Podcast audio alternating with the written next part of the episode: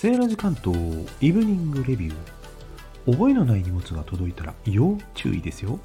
家族が注文したのかな？なんて立て替え払いをさせる押し売り商法があるようです。ギフトのように発送元が Amazon になっていて狙われているのは高額ではない。なのでうっかり支払ってしまう好きあれ？って思ったら電話番号を確認し心当たりのないものだったら受け取り拒否を。後から気づいた場合も泣き寝入りせずに問い合わせて対処してくださいね。カモリストに登録されませぬようあなたは荷物を受け取る際何をチェックしていますか？Have a nice evening.